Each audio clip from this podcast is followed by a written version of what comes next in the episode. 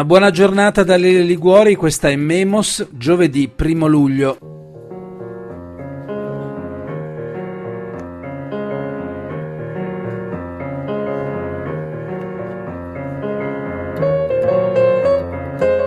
Aperte le virgolette, siamo alla frutta perché un cibo bello non è sempre buono per l'ambiente e l'agricoltura chiuse le virgolette, quello che vi ho appena letto è il titolo dell'ultimo rapporto dell'associazione Terra, scritto da Fabio Ciconte, che è direttore della stessa associazione, e dal giornalista Stefano Liberti. Terra è un'associazione ambientalista impegnata sui temi dell'ambiente e dell'agricoltura ecologica. Il rapporto, scrivono gli autori, affronta molti temi, tutti in qualche modo collegati fra di loro, la crisi del settore agricolo, i cambiamenti climatici e poi le logiche di mercato.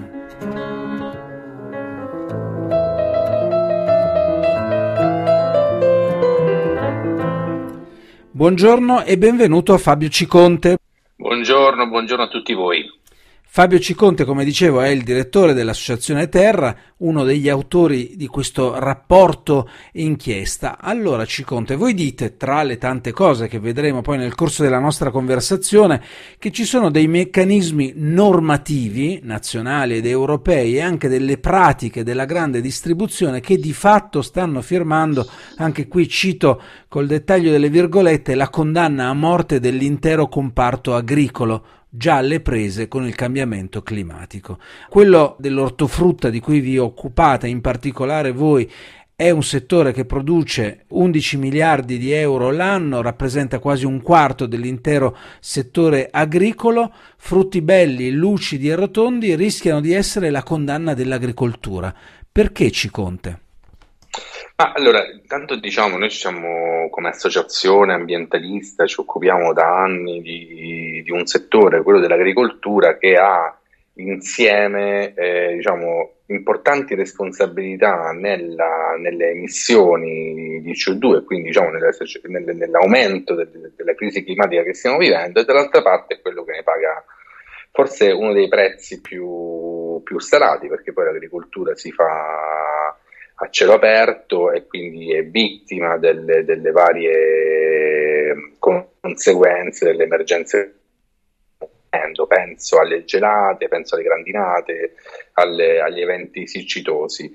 Ed è un fatto che oggi l'agricoltura sia in una sofferenza enorme eh, dove molti agricoltori, agricoltori, si svegliano la mattina e, e, si trovano davanti al loro raccolto andato distrutto in tutto o in parte. Però noi ci siamo chiesti come, come fosse possibile però che eh, non ci fosse consapevolezza eh, di questo. E uno degli elementi è il fatto che quando tu vai al supermercato a comprare una, una frutta una verdura, la trovi sempre, al di là delle stagioni, ma soprattutto è sempre bella e splendente, cioè una mela è, è perfetta, la, la, pera altrettanto, la colorazione, la forma, è tutto impeccabile, ma noi sappiamo che però la, la, dire, l'agricoltura non è un'industria che produce bulloni e, e la frutta non è il bullone perché la natura diciamo, produce cose che sono eh, diverse. Allora la domanda che ci siamo fatte e che ci ha spinto poi a fare questa inchiesta e questo rapporto Siamo alla frutta è proprio capire dove va a finire, quanta parte della frutta non va a finire eh, sugli scaffali del supermercato. La risposta che abbiamo trovato è una risposta eh, allarmante perché nei fatti eh, tantissima frutta delle quattro filiere che abbiamo indagato non finisce sugli scaffali del supermercato perché non raggiunge quei criteri di esteticità, di bellezza, di dimensione, di forma che sono eh, gradite al mercato, cioè il che secondo eh, la, la vulgata comune il consumatore vorrebbe solo dei prodotti ehm, perfetti, almeno questa è la risposta che a noi ha dato eh, proprio la grande distribuzione, anche se noi sappiamo che così non è. Risultato è che il, questo genera una crisi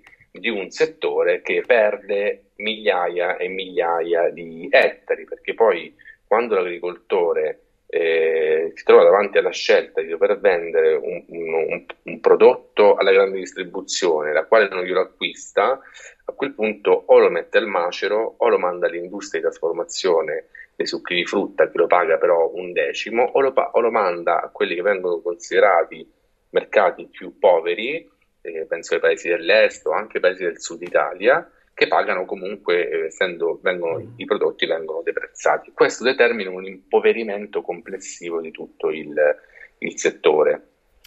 Ora Fabio Ciconte, c'è una prima questione che si pone, mi chiedo come mai, perché mai gli stati e anche l'Europa si siano messi a fissare delle regole sul calibro della frutta.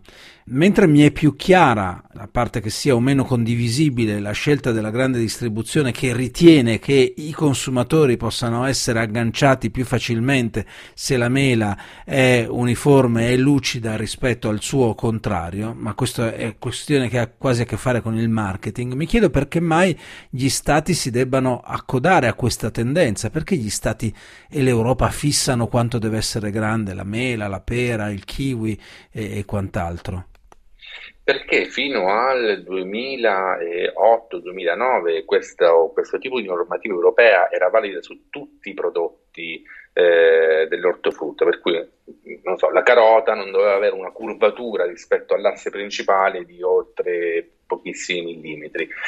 Questo, questa, regolament- questa regolamentazione è saltata perché era totalmente eh, totalmente sbagliata. Perché è rimasta su alcuni prodotti, tra cui quelli che abbiamo trattato, cioè la mera, le pere, il kiwi, le arance, perché sono i prodotti che hanno il 75% diciamo, delle, dei valori di mercato a livello europeo, per cui l'Europa per mantenere alto il livello di concorrenza tra i paesi degli Stati membri e anche paesi extraeuropei ha messo questi vincoli eh, molto rigidi che determinano appunto come unico valore di riferimento non la qualità del prodotto, cioè non è che il regolamento ti dice che la mela deve essere eh, eh, qualitativamente buona, ti dice semplicemente che la competizione non la facciamo solo sul, sul, sull'aspetto estetico, ma questo è, eh, ha diciamo, due controindicazioni, intanto che eh, abbiamo frutta che sa sempre, eh, gli ascoltatori questo lo sanno bene, insomma che eh,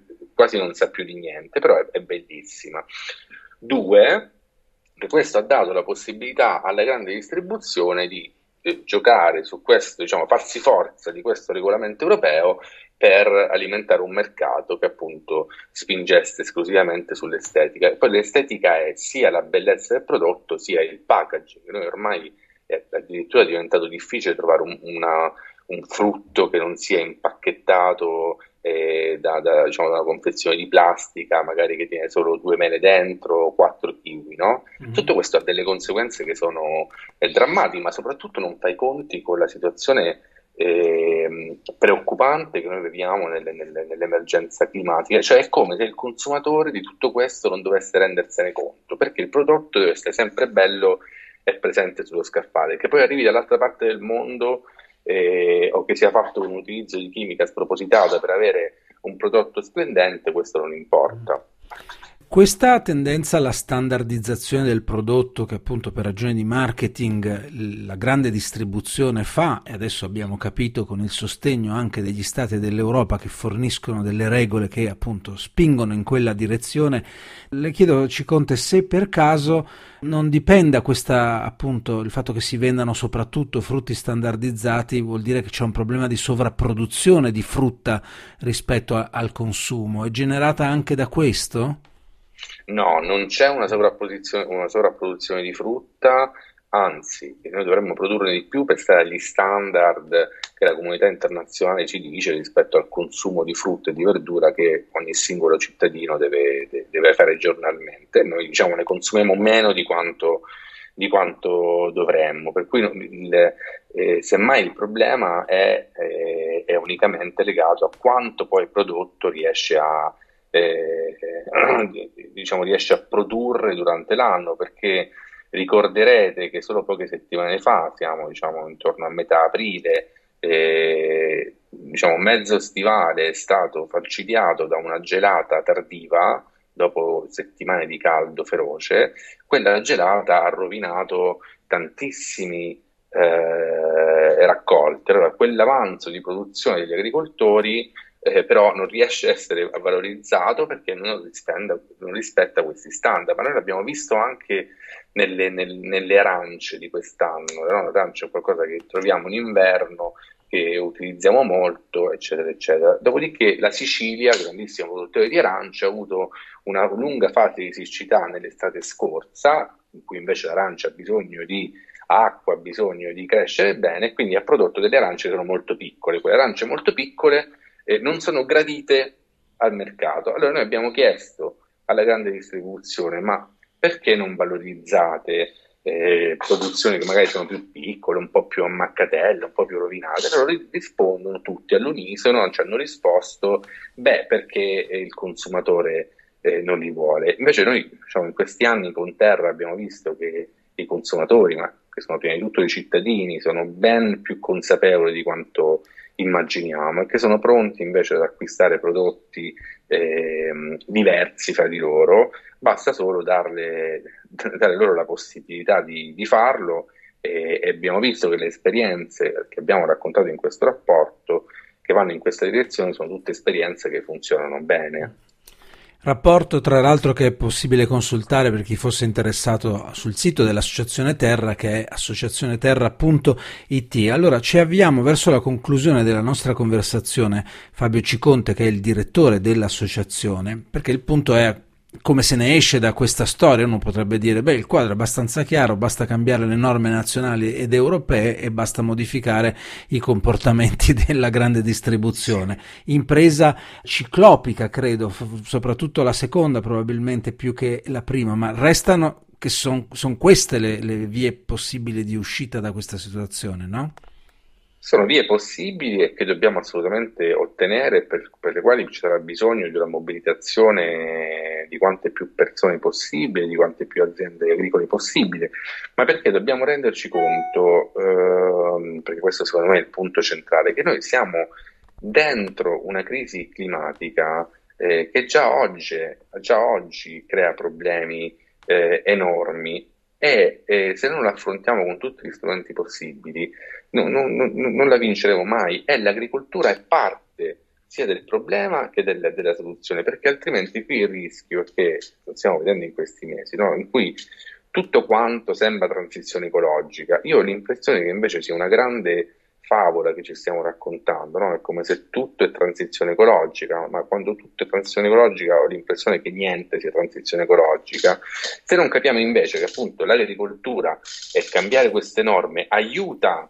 moltissimo nella transizione ecologica, allora forse diciamo un passo in più lo dobbiamo fare. Questo riguarda per primo il legislatore, e in questo caso ci rivolgiamo al governo e al Parlamento, e poi riguarda diciamo, l'attenzione di tutti noi cittadine e cittadini e su questo possiamo giocare un ruolo importantissimo.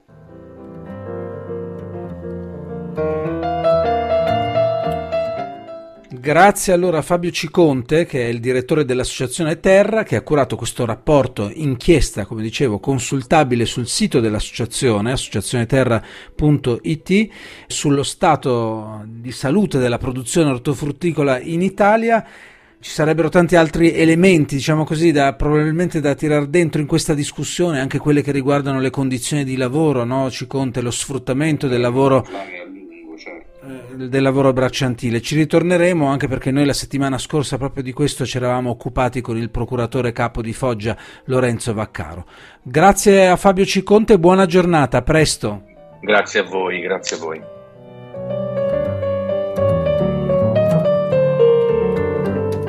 Tra poco andiamo a concludere la puntata, cambiamo completamente argomento con una nuova ospite.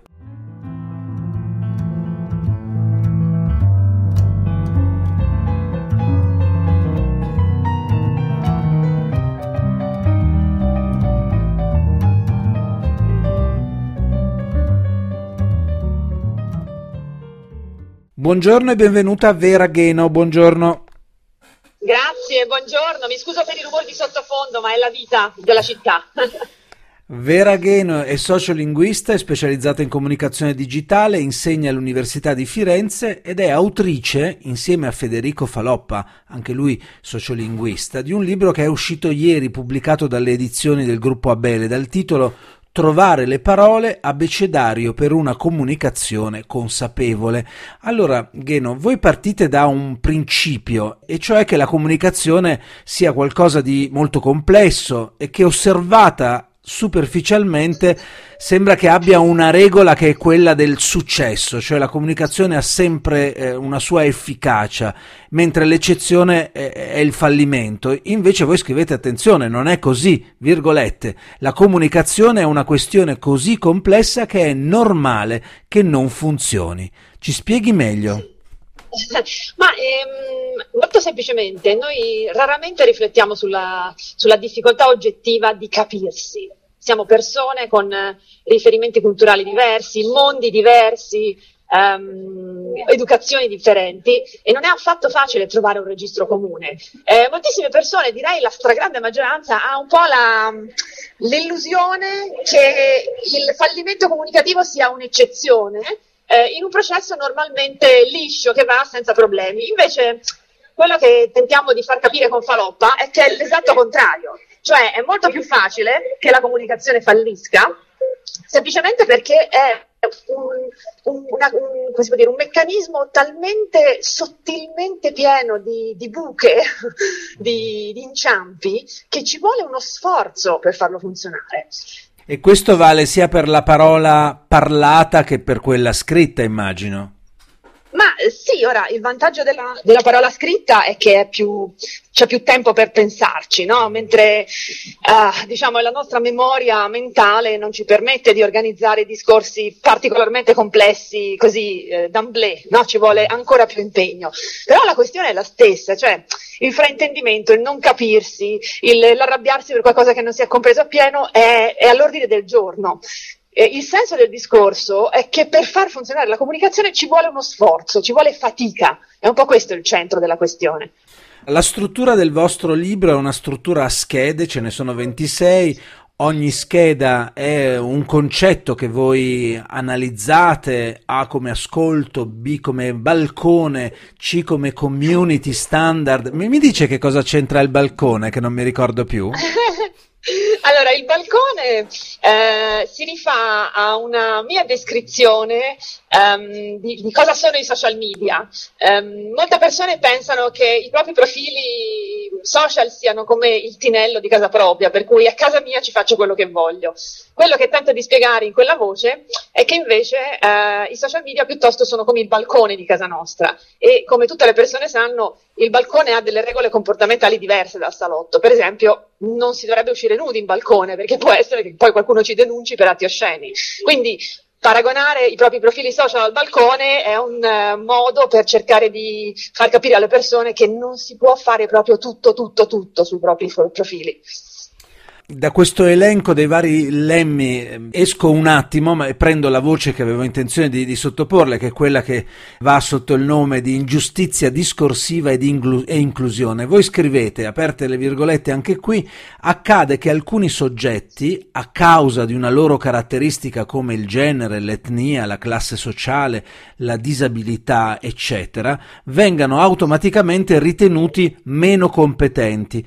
Pertanto, proseguo con la citazione, tali individui vengono considerati anche meno capaci di trasmettere la conoscenza e al contempo alle loro parole viene dato meno peso, per cui essi vengono limitati anche nella loro capacità di fare cose con le parole, di compiere atti felici. In molti casi, chiudo con la citazione, le loro parole non verranno credute, spesso saranno distorte. È una cosa terribile questa, Veragheno.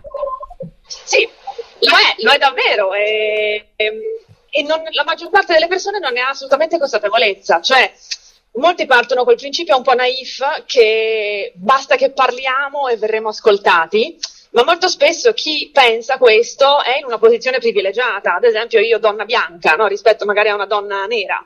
Eh, i, uno dei motivi per cui è importante riflettere sull'ingiustizia discorsi, discorsiva è anche quello di comprendere eh, di, di, avere più consapevolezza dell'esistenza di privilegi di cui proprio i privilegiati non hanno consapevolezza e questo è il primo passo.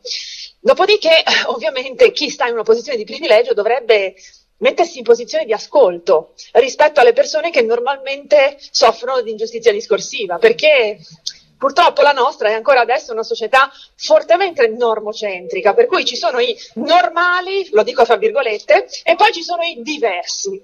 I diversi per tutta una miriade di vari motivi che spesso rischiano di essere marginalizzati all'interno della nostra società. Per questo occorre ascoltarli e capire il loro disagio, che molto spesso è anche di visibilità linguistica, o meglio di ascoltabilità linguistica. Le loro voci non vengono sentite.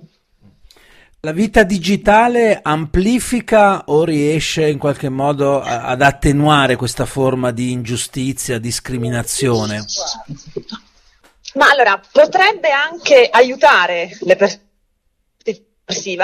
però ricordiamoci che è anche naif pensare che l'accesso alla rete sia davvero universale. Ci sono molte categorie disagiate, sia nella nostra società, sia diciamo allargando il raggio in tutto il mondo, che non hanno neanche accesso alla rete. Quindi eh, diciamo che di per sé sicuramente il proprio profilo social può diventare una cassa di risonanza, e però bisogna averlo quel profilo social. Quindi può servire ma non è detto. Ecco.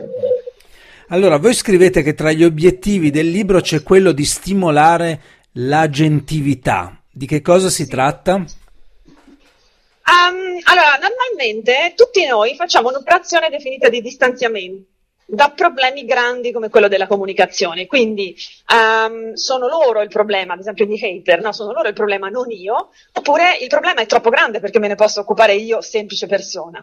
Ecco, ehm, diciamo, puntare il dito, mettere il dito sulla gentilità, eh, serve per eh, convincere le persone che invece la, il, lo stato della comunicazione dipende da ognuno di noi. E quindi ognuno di noi è padrone o forse deve, è agente del cambiamento, ecco, deve fare qualcosa per migliorare anche da un punto di vista comunicativo il mondo in cui viviamo. Eh, la cosa importante è ricordarsi che non sono cavoli nostri, non sono cavoli altrui, è proprio questa la gentilità, è il decidere di fare qualcosa in prima persona senza aspettare e senza aspettarsi che lo facciano gli altri. È, questa è, l'importanza, diciamo, dell'essere attori um, attivi del cambiamento. Ultimissima domanda, prima di, di, salutarla e lasciarla al suo viaggio. Lei ci lavora con le parole molto di più di quanto non lo possano fare tante altre persone, che le parole le usano appunto a volte anche inconsapevolmente. Le chiedo di, di dirci, guardando da lontano appunto l'uso delle parole che si fa nella nostra comunità, eh? teniamo presente quella dei parlanti in italiano, è secondo lei diventato più consapevole o meno consapevole? Parole, pensando a una tendenza storica, diciamo così? Direi che forse noi stiamo cambiando un po' più lentamente di quanto non stia cambiando il contesto, um, il contesto cognitivo e mediale in cui noi ci muoviamo. La, la, la nostra, il nostro orizzonte cognitivo, a causa della globalizzazione, a causa di internet, eccetera, eccetera, è diventato infinitamente più complesso di una volta. Infatti si parla di ipercomplessità, ci sono anche le cattedre che studiano la complessità ormai. E noi, beh, noi siamo un po' più lenti a cambiare. E quindi piano piano ci stiamo rendendo conto che c'è un problema comunicativo e piano piano ci si sta lavorando. Io vorrei citare quello che diceva Tullio De Mauro, che è stato mio maestro eh, diversi decenni fa, e la cosa purtroppo da quel punto di vista non è ancora cambiata. Um, quello che manca nel nostro sistema scolastico è ehm, la riflessione metalinguistica, cioè perché parliamo, che cosa facciamo con le parole, eh, a cosa ci servono, che cosa implicano per noi le parole giuste o sbagliate che possiamo impiegare. Ecco, quella è una parte che a scuola si fa poco o niente, perché ci si concentra sulla parte più tecnica della conoscenza linguistica. E invece la conoscenza linguistica è anche qualcosa di come si può dire, quasi di filosofico, per cui ci sono dei principi che acquisendoli ci aiutano anche a capire il reale peso delle parole e credo che in una società basata sulla comunicazione come quella attuale questa sia una, una conoscenza centrale. Bene, allora grazie a Vera Gheno, sociolinguista, che insieme a Federico Faloppa ha scritto Trovare le parole, abbecedario per una comunicazione consapevole, pubblicata dal gruppo Abele ed è uscito ieri questo libro. Buona giornata e a presto. Grazie mille, buona lettura. grazie, grazie a lei.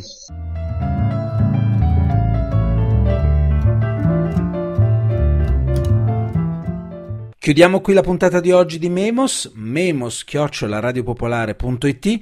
Se volete scrivermi oppure andate sul sito per i podcast, noi ci sentiamo domani alle 13 per l'ultima puntata di Memos. Una buona giornata a tutti e a domani.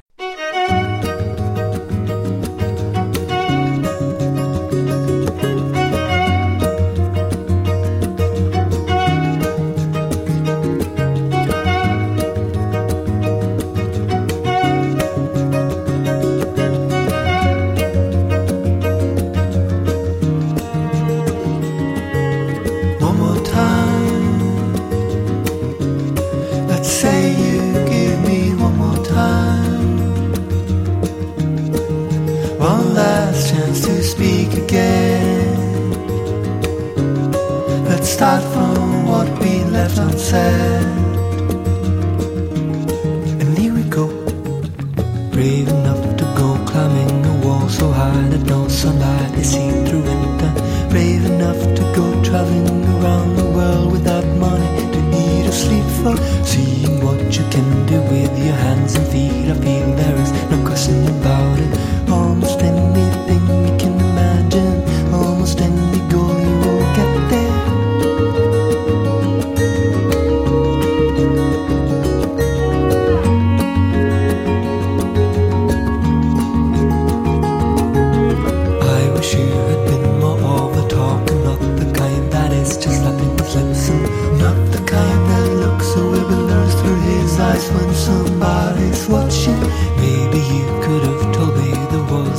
Follow those shoulders that lead lift